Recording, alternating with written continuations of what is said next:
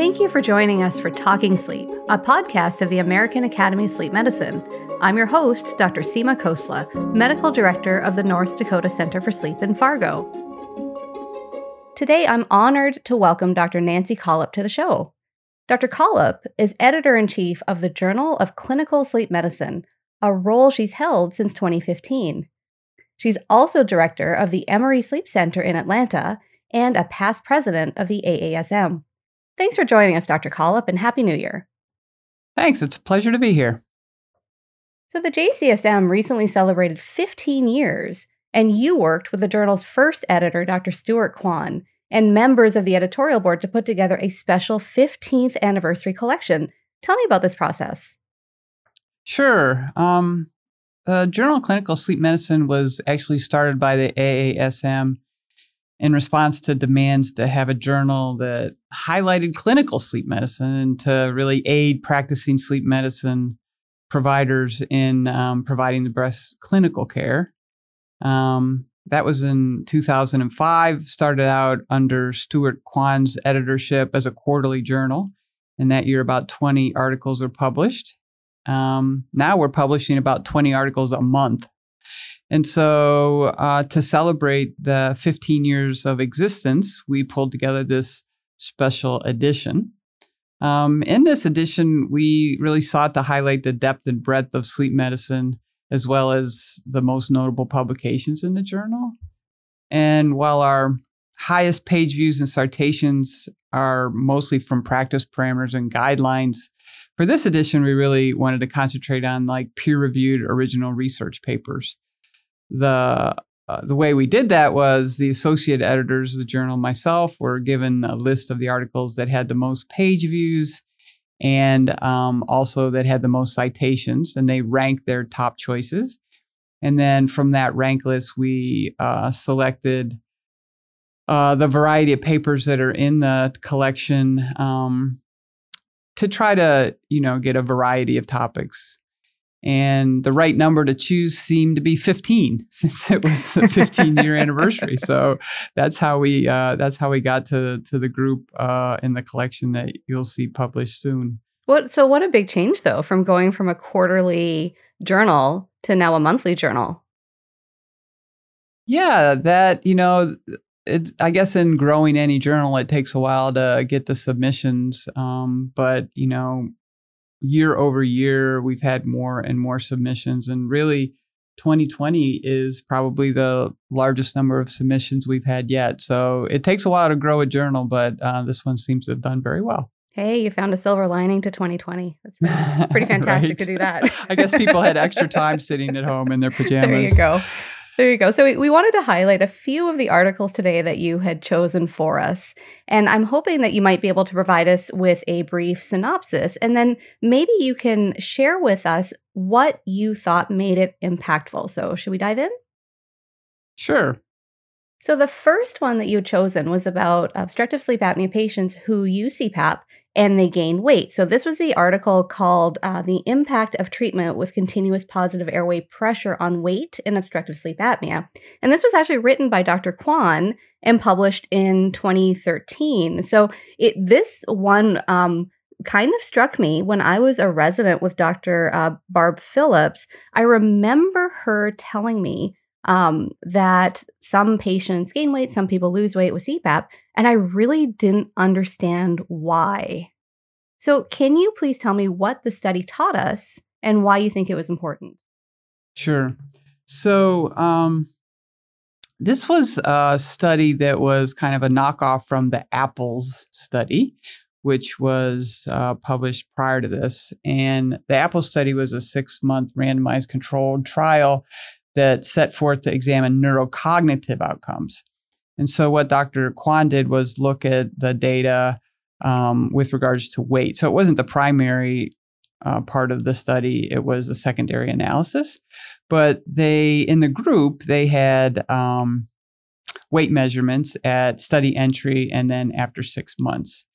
And in this study, the uh, patients were randomized to be treated with C PAP, or something called sham C PAP. So that I guess uh, people aren't familiar with sham C PAP. It's like C PAP with a bunch of holes drawn in the, or a bunch of holes in the C PAP mask, so it can't deliver the adequate pressure. And um, that was the the premise of the study. And the patients were, you know, kind of, I guess, what we'd say typical sleep apnea patients, um, male, middle-aged. Uh, they were predominantly Caucasian and obese. Um, and what was fascinating about this study was that um, the sham group actually lost weight, and the patients that were on C PAP actually gained a bit of weight. Um, on average, the sham group lost zero point seven kilograms, and the P A P group on average gained about a third, a little more than a third of a kilogram. The effect was not really altered by um, age, gender, race, their baseline B M I, the severity of their sleep apnea, or their Epworth scale. And what was kind of really interesting about it was um, the patients that were more adherent, so they looked at the more adherent versus the less adherent group uh, on, in the C PAP side, and the patients that were more adherent actually had more weight gain, so about a kilogram on average, um, than the the C PAP group that were less adherent. So using C PAP more seemed to result in more weight gain. And overall, only about forty-six percent of the C PAP group actually met what we call C M S adherence, so they're greater than four hours, seventy percent of nights. And in the sham arm, only twenty-five percent hmm. met uh, the adherence criteria. So it wasn't really a big deal uh, in terms of your um, ability to draw conclusion that the treatment was suboptimal. Like you said, the, the people who were more adherent to C PAP gained more weight. Yeah. Kind of weird, huh?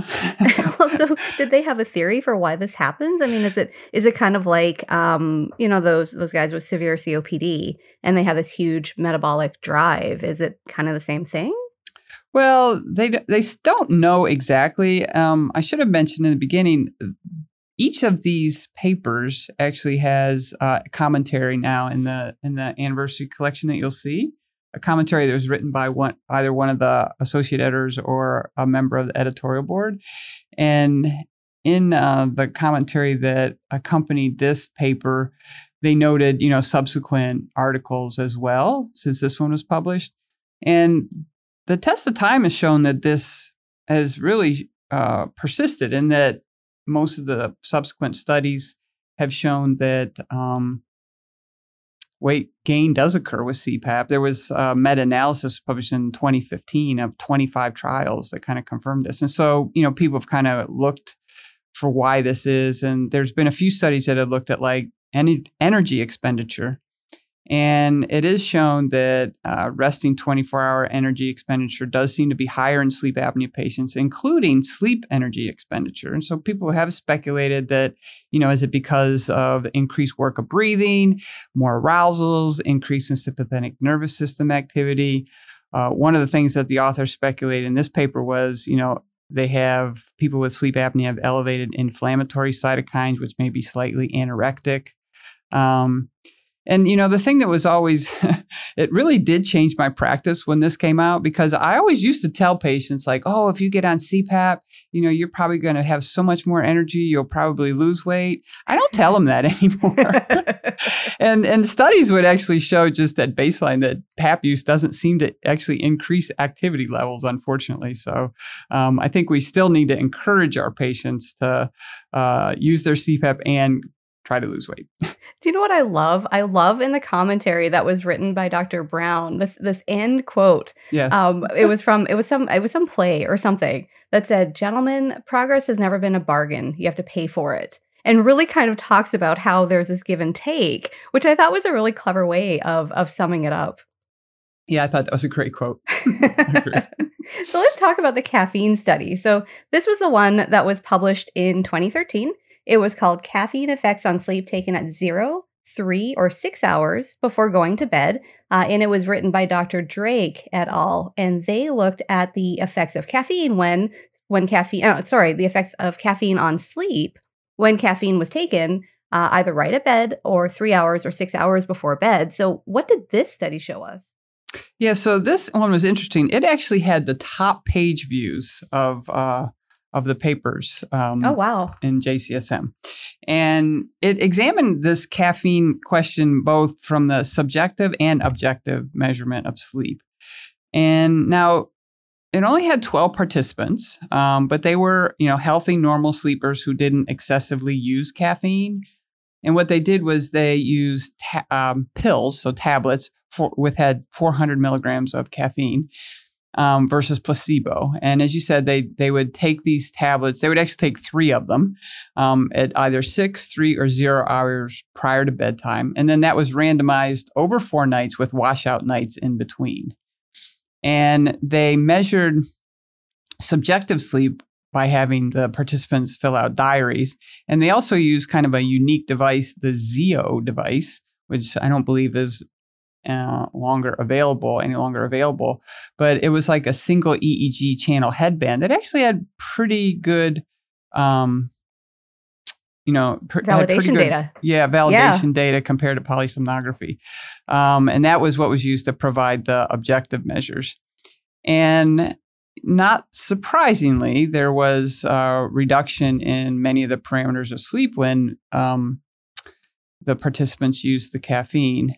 Um, total sleep time and latency to sleep were reduced subjectively.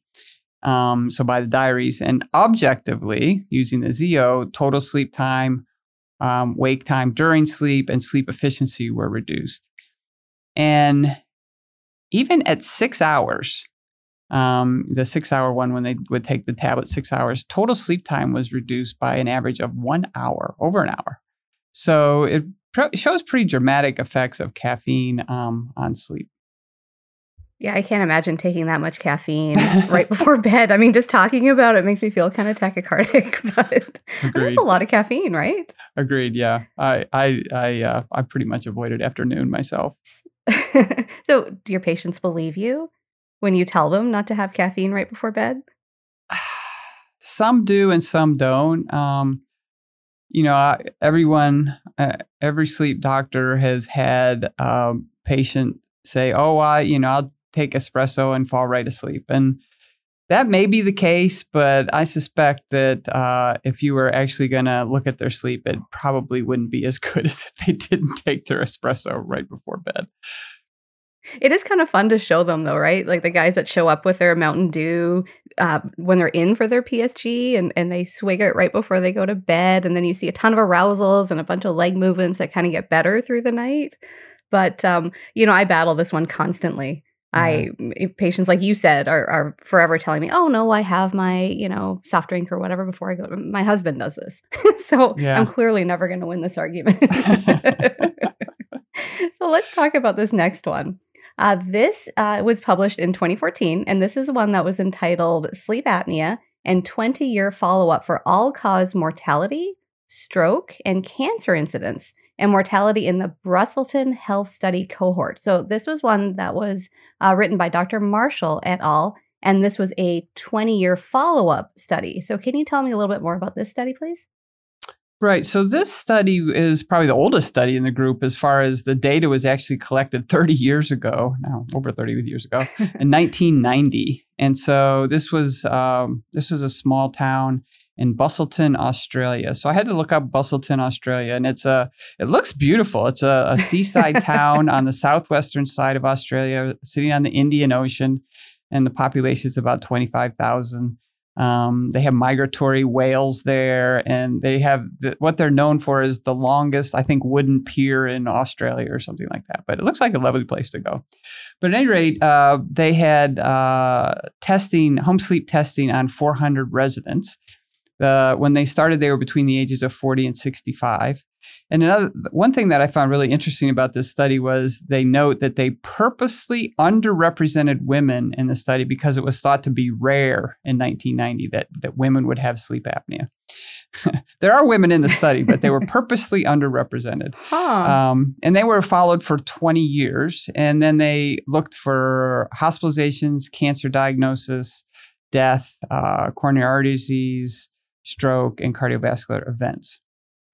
The device that they used was a MISAM four, which I, again, isn't around anymore, but their scoring was a little bit different on the home sleep test, which I thought was interesting. They used a three percent oxygen desaturation and either a ten point increase in heart rate or a, quote, burst of snoring to score oh, wow. events. So that was a little bit different from what you were used to. Um, they ended up having data on three hundred ninety-seven residents, uh, four point six percent had moderate to severe apnea, and twenty point six percent had mild apnea. And when they looked at uh, the moderate to severe apnea, both in the univariate and the multivariate analysis, they showed increased mortality, uh, increased mortality due to cancer, increased cancer diagnoses, and increased stroke and stroke hospitalizations. They did not find increase in cardiovascular disease in that group. Um, and, you know, comparing genders, again, underrepresented females, but mortality was increased in both genders. Mm-hmm. Yeah. And I think the commentary even talks about how we've had studies since that time that have drawn similar conclusions about cardiovascular benefit, right? And, and they point their finger at the low adherence. Yeah. So yeah. This was done, obviously, in beautiful Western Australia, and one day maybe I'll see that pier that you're yeah, talking right. about. Yeah, um, I kind of wanted to go. Sounds beautiful, doesn't it? We should go now. So do you think we can generalize that to our population?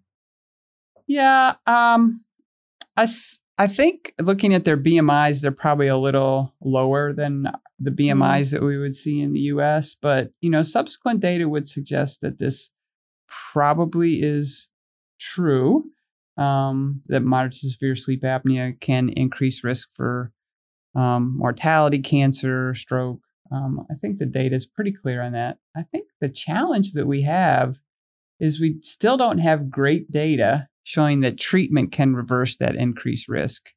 And, you know, not for lack of trying, but we haven't really been able to to prove that. And so is is this something that helps us? I mean, does it help the general public understand why we think treating sleep apnea is so important? Well, I think it does in that, you know, people understand that. Again, I, I would reiterate, we have to show that treating it helps us. And the challenge, I think, with treatment has always been trying to get patients to be adherent with the type of treatment that we provide. Mm-hmm. And until we can do that, it's going to be hard to show that we can reverse this. But um, I think if people know that it does impact their health, they are more likely to, you know, want to at least get some form of therapy for it. And I kind of wonder if maybe our primary care colleagues will will see that there there seems to be a relationship between benefit and adherence too, right? And they won't just dismiss C PAP, for example, because of some of the recent data that came out.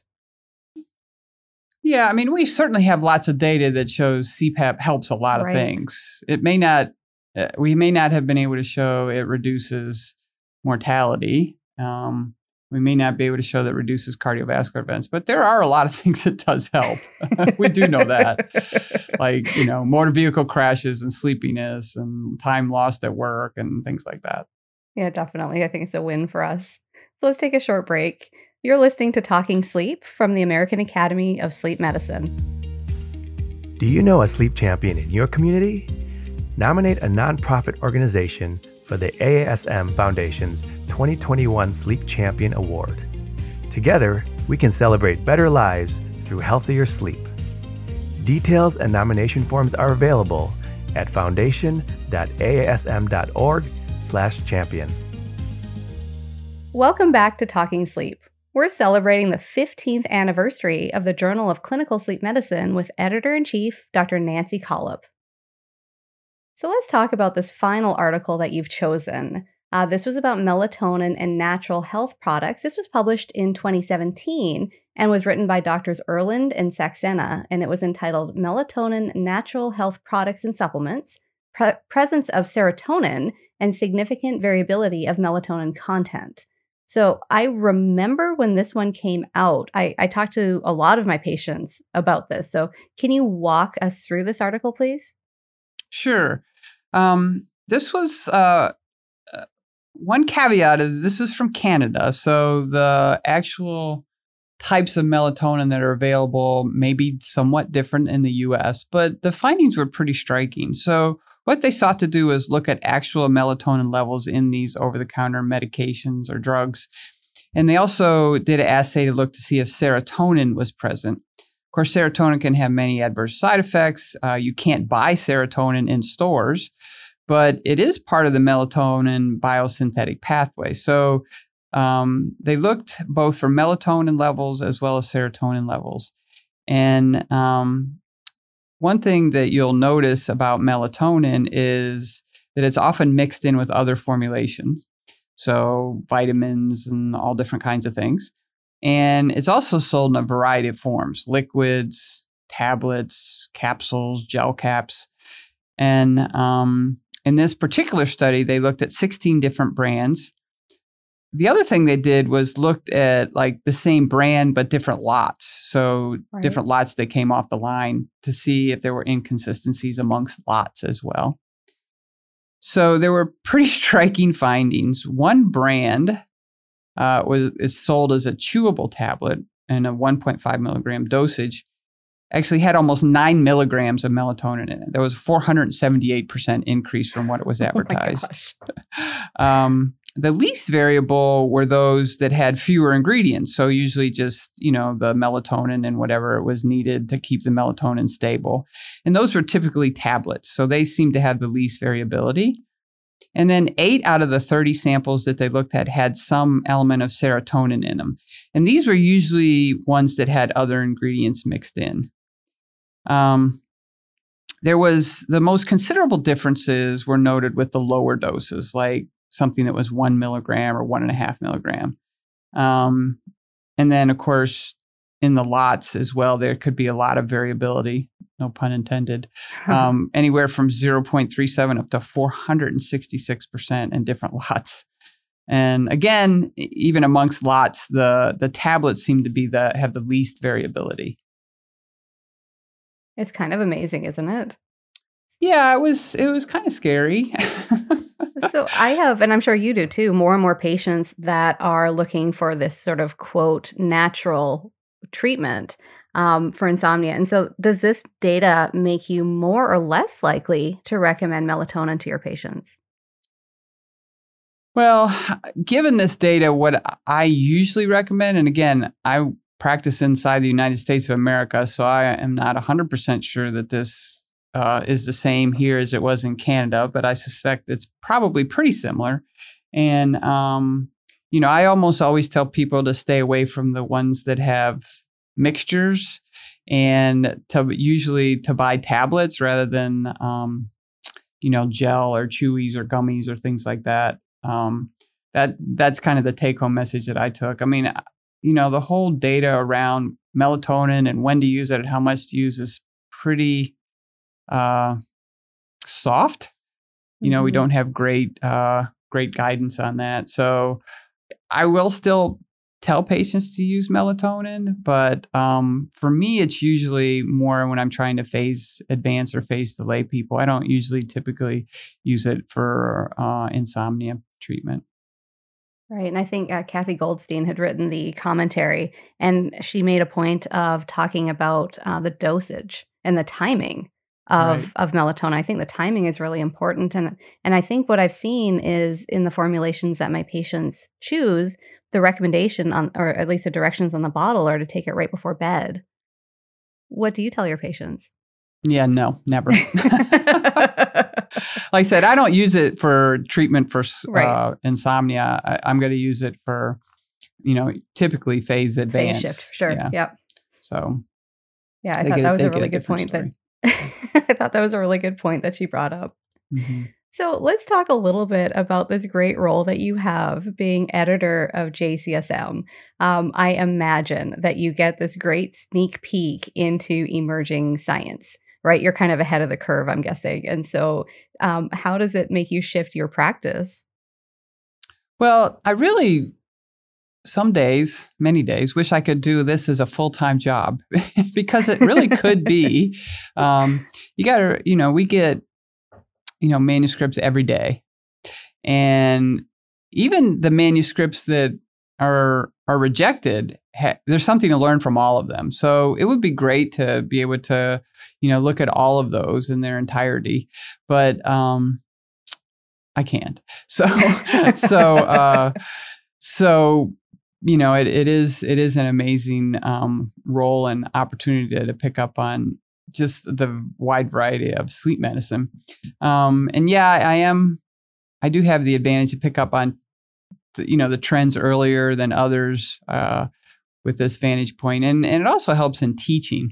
And mm. one thing I'm always uh, proud of and amazed about is how often our fellows choose. Uh, J C S M article for their journal clubs. And there's no pressure for them to do so. There really isn't. And, um, you know, it, it, and they, many of them may not even know I'm the editor. I'm not sure, but it, it shows me how relevant the journal is for sleep medicine practice because they find these articles um, relevant for them and, and ones that they choose to do their journal club. So. But how interesting that you you made that comment that you um, learn even from the ones where the manuscript was rejected. Yes, um, and and from the reviewers too. Like like I try to read. I don't read all the papers. I wish I could, but I don't. Um, I have a fantastic group of associate editors that help me, but I will look at the um, the reviews when they come because the. A Es will send me, you know, their recommendation for the paper, and the reviews are included. And and I am amazed at how what a great job some of our reviewers do. And you can learn a lot from, you know, just reading the reviews to like how people analyze papers and, um, you know, the nuances behind uh, those analyses. So um, it's it's really quite quite enjoyable. So for those of us who don't publish very much, do you have any advice for how to maybe submit an article and have it have it published in J C S M? Well, you, remember for J C S M, you don't really have to be doing N I H-funded research. Um, we have lots of sections. We have sleep pearls. We have case reports. We're always interested in timely review articles. Um, and I also want to highlight, we have a R E M section that's really trying to target, you know, people just starting out in sleep medicine, sleep fellows, or even residents that are interested in doing sleep medicine or young faculty. There's uh, opportunities for them to get involved. So, you know, it doesn't have to be, you know, randomized controlled trials to get in our our journal. There's lots of opportunities. And I would encourage people to look at the website, um, which was recently upgraded, um, and, you know, information for authors to look at the different types of articles that uh, we accept. And again, would really encourage people if they're interested in, you know, being reviewers um, to get involved that way. We're always looking for reviewers, um, always. And if you're interested in being a reviewer, it's as simple as just contacting the journal office and sending us your C V. And, um, you know, we're we're almost always, if you're in any way involved in sleep medicine, to add you on as a reviewer, because that's, that's one of the biggest challenges for the journal is to try to get um, get good, competent, timely reviews. That's fantastic advice. So, so go to the website, learn about the different sections, and uh, volunteer and become a reviewer. Then, right? Absolutely, absolutely. Well, thank you so much for putting this collection together, and really for your leadership of the journal. Uh, we appreciate that you taking the time to tell us about your work at J C S M and for walking us through these publications. Congratulations for achieving this impressive milestone and for spending time with us today. Well, thank you. Uh, you should be looking for this online somewhere in the middle of January or the thirteenth, fourteenth, fifteenth, something like that. You should have access to it. That sounds perfect. Thank you for listening to Talking Sleep, brought to you by the American Academy of Sleep Medicine. For more podcast episodes, please visit our website at A A S M dot org. You can also subscribe through your favorite podcast service. And if you enjoyed this episode, please take a moment to leave a rating or review. For more feedback or suggestions, email us at podcast at A A S M dot org. I hope you'll join us again for more Talking Sleep. Until next time, this is Seema Khosla, encouraging you to sleep well so you can live well.